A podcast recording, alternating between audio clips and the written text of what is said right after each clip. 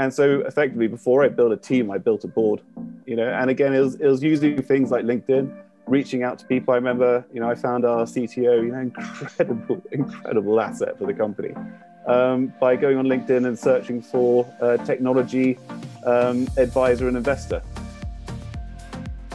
All right, guys, welcome back to the Back Show. This week we have Alex Fahie. He is the CEO and founder of Ethical Angel. Now, full disclosure, we did record one of these about three, four months ago, but I messed up with the sound and it was all rubbish. So this is actually a revisit, but it's a good time because lots of exciting stuff's happened since then and some pretty exciting stuff's about to happen with this guy. So look, let's start. Alex, imagine this is the first time we've met and tell me about yourself and what you do. Hi, Tom. Um, well, great to be here again. I mean, as you say, look, it's been it's kind of it's kind of uh, fortuitous. We um, we had a really great call last time. Really enjoyed it. We were, I think I can't remember the dates. Were we going into going into lockdown? Going into the, going into the second one. Going into the second lockdown. Yeah. It all gone by in such a in yeah. such a way. Um, but yeah, great to catch up now. We've had a lot going on on our side, which you know we're forever grateful for. Um, and as you say, we've got some exciting exciting events coming up in the not too distant future. Amazing. I'd love to share with you guys today. So look, so let's kick off. Give everyone like give everyone the elevator pitch. Tell us in a nutshell what it is you guys do. Yeah, I mean we're effectively a marketplace. So on one side we have experiences that we provide to employees of businesses of all sizes. Uh, they're there for learning um, or, or opportunities for personal impact. You know, effectively anything that that employee is looking to do in a real world but virtual environment, uh, we can facilitate. And we do that by effectively selling uh, projects. I mean, we say selling, there's no transaction involved, it's just a model or the mechanism that we use uh, to charities, social enterprises, NGOs, uh, what we collectively call causes uh, from around the world. So everyone kind of gets what they want from it. It's a very sustainable model. Causes are able to shop on our market, marketplace and, and find things like you know, SEO optimization or, or brand guidelines or um, you know, support with a board presentation um, that gets put onto the catalog and, and provided and matched with employees that we've mapped, you know, for their skills, personalities, and, and any knowledge gaps uh, in a really wonderful and fun environment. So how did you get into that? Like, how does the, where does that idea come from? What were you doing before you got into this? Because I mean, there's I mean, there's a lot to dig into there, buddy. Like, what problem were you seeing in the world before you jumped into this? I mean, I love to say that uh, was there was a problem. I mean, the, the truth is, the frustration uh, that sort of led to me setting up a company was was more sort of uh, derived from uh, disalignment of working for someone else. You know, is I, I felt a need to do something, um, and and truthfully, right at the outset, there was nothing sort of really mapped out that was sort of a, a a draw for me to, to go and to go and do. So it started off as you know, as a bit like, there's got to be a better life than this, right? Yeah, and then uh, my background was finance. So the original idea for Ethical Angel was uh, a fund. Um, it was going to be for angel investors in ethical investments. So great name for that. Great name for that. Yeah. And then we turned into something totally different. Um, and I suppose the truth is, you know, because I had no experience, no real understanding or awareness of the market I was in, we just rolled with the punches and eventually came up with something that seems to be uh, selling. I think that's cool. I think there's um, there's something about that. Like most people think that like you have to have some stellar idea to to have a startup. and I always say to people, saying like, you know, like if I haven't got an idea, and I say everyone's got an idea, just try something, and it might evolve into something else. And my um, one of my startup is a guy called James Hawkins. He works for a company called PostHog, when he started PostHog, um, it was actually called Hyberly. He got to Y Combinator with Hyberly. and By the time he left Hyberly, it evolved three times into PostHog, and it's just been through a monstrous 10 million Series A. Like, it's mad. Like, it doesn't matter. You've just got to, like, you just adapt as you go. Um, I think that's great. So you, your motivation initially, and I think a lot of people can attest, to, yeah, can feel this the same emotion, is that thing of like, I don't want a boss. Yeah. And most of the time, like anyone who works for me knows that there's a lot of bosses that are dickheads, right? So there's like, you don't want that. You just want to do it for yourself. There's some real reward in that. And so how did you take that leap? So you were, you decided you wanted to start a fund. Now, look, I'm hugely offensive about people who want to start funds. I'm like, have a real job first. But like, what did you, what made you think that you could do it better than everyone else? Yeah. I mean, I, the truth is I didn't, which is why I didn't start up a fund. I mean, it was very obvious very early on um, that I was in no way qualified um, or had the credibility necessary to to launch straight into the fun land. Yeah. so I mean, what did I do? Well, I you know I spent two years, uh, you know, during this period of just being fairly disillusioned with the nine to five, uh, exploring ideas. You know, you literally started had a notebook next to bed. Um, what could could this work? Could this work? And you know, I went through it. It's kind of funny, like these different ideas that you have. Um, and then you know, I, I found this one which was kind of like digitizing volunteering. You know, what is what is the problem? What are the pain points? Like, why doesn't it work effectively at scale? Um, and then trying to talk with people uh, and learn as much as possible in, in how they might be able to solve different elements of the problem. You know, whether they are a charity leader or whether they're a volunteer or whether they're a business that just wants data. Um, you know, how are we going to pay for it? And, and, eventually, you know, you start to build up um, the, the business model uh, very organically. Uh, so as you say, you know, there's no eureka moment. There's no there's no opportunity in a bathtub to uh, get all excited. Um, it was just a series of conversations and uh, pro- identifying problems and, and working away at a solution so you could find a way to fit it all together as a, as a bunch of cogs in the clock. I'm so into that. I mean, you get some businesses like um, that have like sort of a basic concept. My business just started with I wanted to I wanted to race my mates for money. But that's basically what it was, right? Um, but then like it evolves into more because you realize that there's more of a market, there's more out there, and I think that's a really interesting piece you have there. So, what was the first thing you did? Like when you had this idea, you're a bit like, this system doesn't work, right? I see the system doesn't work. It's a bit hard. And I've actually, personally, I've experienced that place of like, I like volunteering. You know, I want to say it's because I'm a good person, but it's mainly because I like telling people I'm volunteering. I'll be honest. Um, yeah, but I'm still doing the volunteering, so that's fine, surely. Um, and um, but I think you know what what was the first thing you did when you realised that there was a problem, or rather, you realised there's something you wanted to do. What was the first thing you did? I, I, suppose the first thing that I did, you know, on, on recognizing that there might be a business here. I mean, it, you know, it's as you say, you know, there are lots of different levels of business, right? You know, and you could set something up tomorrow, you could employ a few people, and, and you're a business person, you're an entrepreneur. Um, but I set myself the challenge of writing a, a critical essay uh, asking whether or not if I could solve this problem, you know, if I could digitize volunteering, uh, we would be able to, in effect, monopolize this market.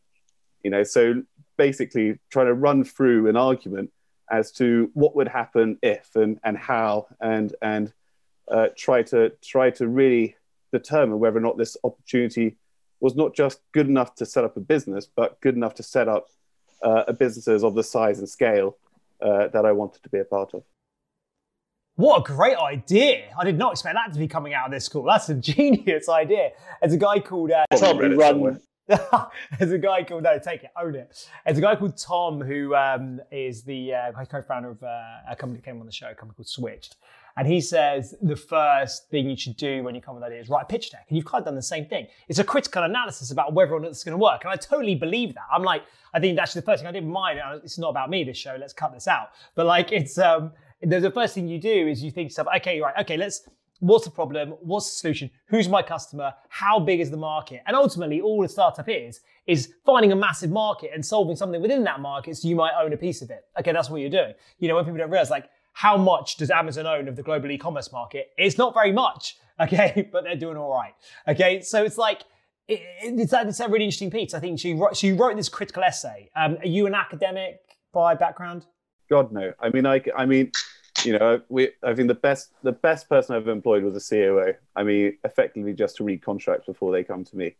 I mean, the the to concentrate on sentences to sentences is, is not a strong point for me. So no, certainly not academic. But I think what I I do have um, uh, perhaps some some element of or some talent for is is looking at those big picture problems and, and seeing how different cogs can can affect sort of the overall mechanism. You know, like so I've I've always been fascinated. I mean, I keep referring to cogs and clocks, but like I freaking love mechanical clocks. Like what makes a mechanical clock work, and like how was something um, you know designed hundreds of years ago that that changed the world, you know, that mapped the world, um, able to sort of accurately um, uh, present time, you know, to, to, within two seconds on a daily basis. And you, and you think it's all these mechanisms working beautifully in harmony together. Uh, and effectively, you know, that is in idealistic format a business. You know, if you can have an, an organization with all of these different cogs sort of working in harmony, working together uh, to affect sort of the optimal outcome, um, you, you've totally sussed it. And so I suppose that's kind of where I came to this essay from. You know, is there an opportunity here to, to monopolize market? Do I have an idea which is big enough that if I can solve this problem, I have something that that no one else has and, and that no one else will be able to replicate at the speed and the efficiency and, and in the way uh, that I'm doing. And again, that's where it's sort of so yeah, perhaps le- less of a less of an academic um, argument, more of a sort of a, a critical. you know, if you imagine you're down the pub and you've got a very smart mate, and you tell him an idea and he just rips it to shreds. I mean, it's basically what I tried to do with with this. You know, is this is it big enough? Could it work? And if so, what happens or, or why? What will stop it? I like that. It's like um, I mean, let's create a word here: horological. I think that um, hor- I mean, hor- well, horology to the stud well, hor- horology is the study of watches, isn't it? Or clocks or something like that. Yeah, um, from Horus. Um, I guess showing off my fancy education there, twat. Um, then I'm like, but horological. So this is your approach to to building a business is you know looking at how the cogs intertwine with each other.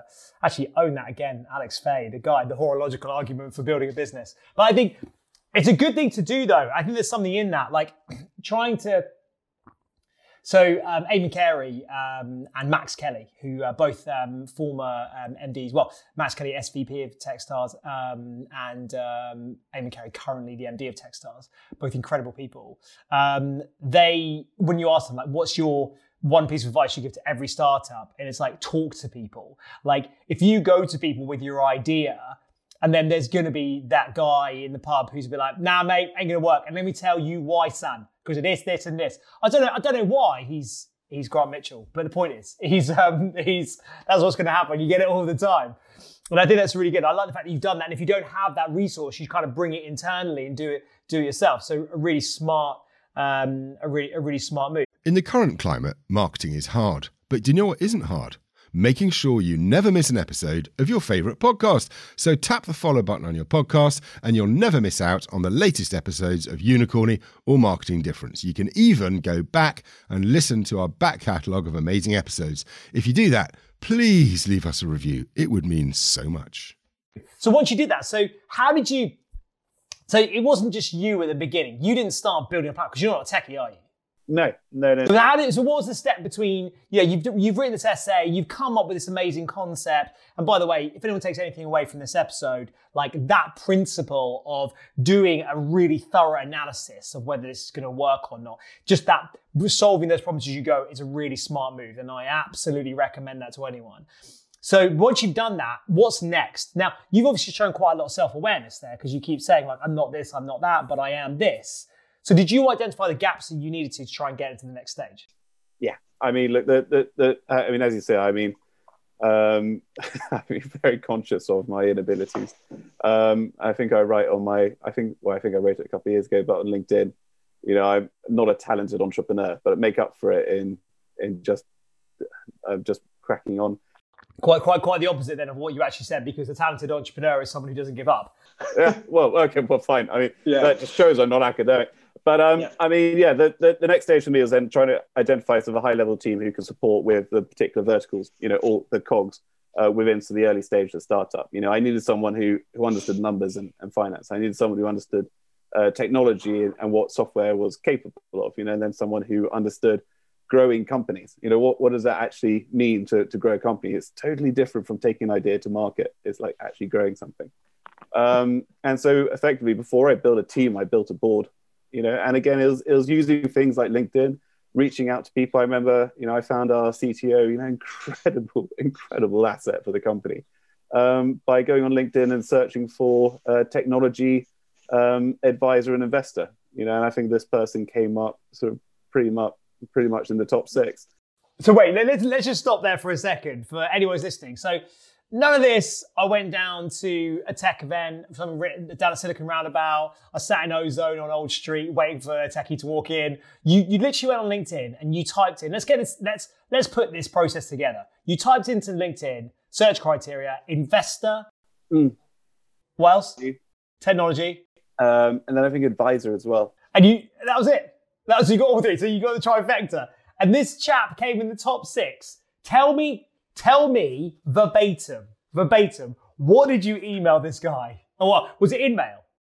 I mean, you know, it's, it's like the little adage, right? Always ask for advice. um, and and maybe they give you more. And, and that's kind of what happened. This I can we meet up for a coffee? Really interested in you know how you might be able to help me with this idea I've got.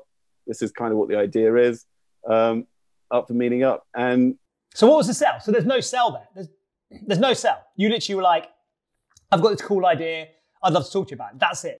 Yeah, it's genuinely it was as simple as that. You know, I'm sure I could find the original message, but it was it's pretty much that. You know, and you know here we are two years later, and yeah, they've proven to be an incredible asset. How how many people did you send that email that message to? He doesn't need to hear this, so we can. yeah, yeah, yeah. I mean, um, I mean, generally, maybe maybe half a dozen. Like, probably not many. You know, it, you know, I, I, you know, I looked through a few different profiles, but again, not being an expert um, and perhaps being uh, overtly aware that I I wasn't uh, sophisticated in in a sense of understanding the areas that these guys were were specialists in, meant that I was reaching out to you know people relatively blindly um, you know, I, I, didn't really understand what this person could do based on their on their skill sets or on their CV compared to someone else. You know, I didn't really understand all the languages. I didn't really understand sort of all the, the operating systems that they worked with, or, or how and where, what position within a stack they were. You know, all of this was was was Greek, um, and um, yeah, that that person basically took me on that journey from, you know, looking at an idea to really understanding how software could be utilized to uh, take uh, take it scale and you know, effectively solve that sort of initial problem of uh, uh, why isn't volunteering digitized? Amazing. So I'm really into that recruitment process. So how did you know that? Now, a lot of people when they're bringing on their first founder, it's difficult. And you, I think um, if I was to give any advice for anyone for hiring, is you look for three things. Okay, one, they're intelligent. Two, they work hard, and three, they're not a dick. Um, because you've got to enjoy working for that person. But what was it you were looking for specifically in this person? Was it just about that they could speak a language that you can speak? They had a vision you didn't have. But were there any other characteristics? Was just like I just enjoy hanging out with this guy. Yeah, I mean, look, I mean, I'm I'm I'm incredibly fortunate that all the board and all the team uh, and all our various suppliers and vendors are are really lovely people. You know, it's a pleasure yeah. working with them. Um, but I think the, the thing that stood out for me with, with if we continue to look at this guy um, well, he kind of remi- he kind of reminded me of the end of the film The Wizard of Oz. You know what I mean? Like the bit where like the wizard comes from behind the machine and, and actually shows that this big mystical object isn't actually that scary and that comp- yeah, yeah, yeah, yeah, into a trumpet. Um, and he kind of he kind of gave me that tuition in terms of what technology um, offers. You know, before going into this, you know, technology was this Wizard of Oz machine. It was, it was wonderfully complicated and and confusing and and as you say, totally alien uh, to anything I've experienced to date. Um, and and what this guy Tony, uh, we can call him Tony, Tony did uh, was come from behind the machine and, and basically say, hey, look, you know, it's, it's not all big and scary. Um, amazing. So okay. I think you need those people. I think you need people who can make the big problems small yeah, I think it's it's it's super important because it is hard. Like running a startup is tough. So you've been through that, and you brought this guy in, you built this team around you. Let's. And I'm assuming you use the same sort of methodology to hire your other first yeah people that you brought into the team, right? Yeah, I mean, at, at the board level, absolutely. Yeah, you know, as you say, it's like uh, you know, where do we have a where do we have a skills gap or knowledge gap, and you know, who's the very best person I can I can reach out to on LinkedIn and, and get a coffee with and, and try to bring into the fold. Mm. Um, you know, and of course, we built up an amazing ambassador advisor board as well. You know, it's incredible what you can achieve just through asking people for a for a coffee and a donut. Yeah, I mean, the, the team clearly slightly different. You know, right at the beginning, building up uh, sort of an, an employee base. You know, you're just relieved that anyone wants to work for you for your your you know epoxy idea that's not making any money. Yeah. And then you know, as the years go on, we know we've only been going two years now, but um, as or coming up to coming up to two and a half. But as we've been going for that time, you know, you become more sophisticated, you become to be more aware of where uh, you need to, to to provide resource, and and you know, that's where your hiring can get much more sophisticated in its in its approach. Sure. So you um so how did you fund in the beginning? Were you was it angels or did you your mates? Was it your own quiche? Like how did you well, yeah, like the, the first the first uh, the first batch just to get sort of a, a, very very basic working prototype going. You know, just enough to sort of prove it worked was uh, bootstrapping. I mean, literally everything just got plowed into it, and you know, same old credit cards, lived off our salary for two years. You know, all all the stories. Yeah, yeah, I know. Yeah. All the war wounds that we share with each other. Um, and then in terms of when Angel came in, I mean, Angel money came in when we uh, were first able to evidence that we had something that we could flog, something that you know, you know, we had we had our first clients, um, and then sort of VC or, or we we uh, London PE and uh, overseas uh, VC came in uh, sort of halfway through last year once we'd achieved, you know, some some pretty key metrics to sort of determine that this this had legs. So what? So what were they? So let's talk about that a little bit more. So, what was the? So when did you decide was the right time to go and get angel money? Were you testing it first? So were you speaking to people already? Um, yeah, and uh, I can attest this to people who are listening. I went out and got angel money when I had, I think, exactly fuck all. Um, you know, so, I go really early on, um, and but some people wait, and I personally, um, I think you should try and drag it out for as long as you can because the longer you go, the more valuable your business is, right? Okay. So what was the right, how did you choose the right time? Yeah, I mean, I, I suppose a mix of both. You know, as, as you can probably tell, you know, I'm, I'm keen to talk and keen to meet people. Um, so I think building, you know, a lot of angel investment is about getting people to to buy into your narrative, to buy into your vision, right? You know, it's, it's unlikely that at that very early stage you're going to have uh, sort of sufficient metrics to to either validate the valuation that you're looking for from from angel investors, um, or or really sort of you know a, a, business model that's been sort of optimized to the extent that an angel investor can feel totally comfortable with with allocating funding if they didn't believe in you as a founder and, and your mission. So a lot of it is, was very relational for the angels. You know, is, is getting people to get to know you, believe in what you're trying to achieve, believe in the market, sort of um, getting them sort of bought into the idea of what they could affect by supporting you with with capital. And again, you know, like our board, we've been super lucky with the angel investor says that they're smart money and they support us way, way more uh, than an angel investor uh, probably typically would.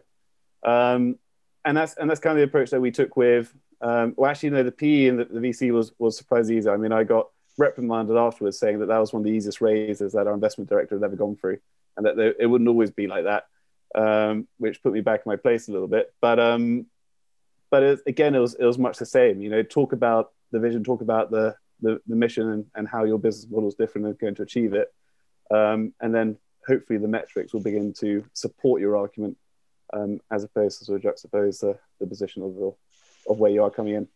Well, you're in that phase now, aren't you? So you've been through the phase of selling the dream, and now you're in that, right, okay, buddy, you told me you're the right guy for the team. Here's some money to go and get yourself in that position. But now you're going through that journey where you're now having to prove that that hypothesis is true before you, you go into series series A. So for you, what are the kind of things, and don't tell me specific numbers, what are the kind of metrics that you now need to take to that phase so that people will yeah, believe that you can deliver? And just if I'm right, just tell me if I'm right of understanding it. So the difference between sort of pre-seed, seed, and series A, if I butcher this a little bit, pre-seed is like I will give you some money to build a prototype. Yep. Seed, I'll give you some money to go and prove your hypothesis works. Series A, you've proved this works. Now scale this up, right? Is that right? I mean, that's, that's, that's, how I see it. Okay. But yeah, absolutely. I mean, I, I don't think the narrative ever goes away. Um, or at least, you know, I, I, I, I, I think our stakeholders and investors recognize the importance of a narrative, you know, throughout uh, the fundraise or, or the periods in between. Um, but in terms of the metrics, I mean, you know, growing a marketplace or any digital solution, you know, there are certain key metrics that you know investors would like to see, and they will use that, of course, to validate the uh, valuation that you're applying to it. But you know, valuations are, I mean, depends how many people you want to buy it. You know. Yeah. You know, it's a, it's a, it's certainly not a science, um, but that's where some of these conversations can come in as well. You know, so if you can show traction, so we kind of split it down down the middle. You know, on, on, the one side, it's it's a narrative. You know, it's a continual update. It's about which big businesses are signed up, how they want to use it, the the evidence that they are providing uh, us with as an organization to share with potential parties. Um, that this is something that should be backed. You know, and again, working in a in a B two B model where um, your your your sales are, are more like waterfalls than you know a standard trend um, that that evidence, that narrative is, is vitally important. You know, otherwise everything that you're forecasting is, is incredibly linear uh, and it's just unrealistic. Hopefully, hopefully unrealistic. Um, but the metrics are are absolutely critical, as you say, right? Uh, as you as you're trying to, to showcase that you're able to scale, you have those metrics based. You know, a positive net retention rate, certain uh, MRR again. You know, if you're looking at that as a multiple for valuation, I think I think again, you know, different ways to, to value companies. Um, but we also look at other things as well as an organization. So we look at our, our user base. We look at how uh, good they're being. You know, are they are they doing what we want them to do as users? So, you know, we when we promote a certain type of content to a particular user base that we want them to follow a certain action, uh, how many of them are are converting in the way that we want them to convert, and you know, what can we learn from that? Um, and then finally, you know, that one I think probably one of the most important ones uh, is employee uh, net promoter score or, or, team net promoter score. How how much do the team buy into the vision? How much how much do the team feel that they're supported to run their cogs? You know, again going back to the clock. If you've got a cog that's out of sync, the whole the whole mechanism is going to break. Um, so how do the team feel? You know, how do how do the, how do the guys who are actually sort of on the front line and trusted to to action some of the, the big ideas um, uh, feel about about working at the company? So yeah, it's a mix of mix of metrics, mix of uh, narrative. Um, but again, you know, obviously it's going to it's going to differ from business to business depending on what it is that you're doing and and how you're selling it and how you're likely to scale. Okay, so we're getting to the end of this. So I want to run a couple of real quick fire questions for you. What was your what would you do differently if you did it all again? What's the one thing you would do differently? one thing I would do differently. Um, I think um, I think the most I, the thing that I, I most wish I could change I think is the effect that uh, the stress and the tension of setting up a company has on on those around you. And I, and I, you know, I wonder if, if I had the opportunity to do something again, you know, I'd like to have been less of a sort of a dick at times to, um, you know, family and friends, because uh, I was so caught up. You become so indoctrinated to to the to the companies. You know, you know, you live and you breathe it. I mean, you wake up at two o'clock in the morning, sort of with another problem and another solution. You need to tell everyone about it. No one gets in the office till nine o'clock. You're like, why aren't you here? Um, you know what I mean? Like, um, so yeah, I mean, if there's a way, if there's like a, you know, if there's a, a magic solution that I beginning to learn now, I think, sort of becoming sort of a bit calmer, a bit sort of more uh, reflective uh, rather than emotional. I, I would like to have applied that. So yeah, perhaps perhaps being a little bit more aware about how my inner monologue and battles are affecting other people. I, I respect that. Um, a really close friend of mine, Kevin Montserrat, uh, CEO of uh, Consilience Ventures, says to me, the one thing you need to get right before you start a company is make sure you have a support network around you because it's going to be tough. Okay, what is your one single piece of advice that you would give to every single founder? Get that support network. There you go. We'll take it. We, there you go. it's in there. I like that. All right, okay. Okay, last one. I'm obsessed with productivity and I believe um, in um, about, I care about being productive. I don't care about being busy.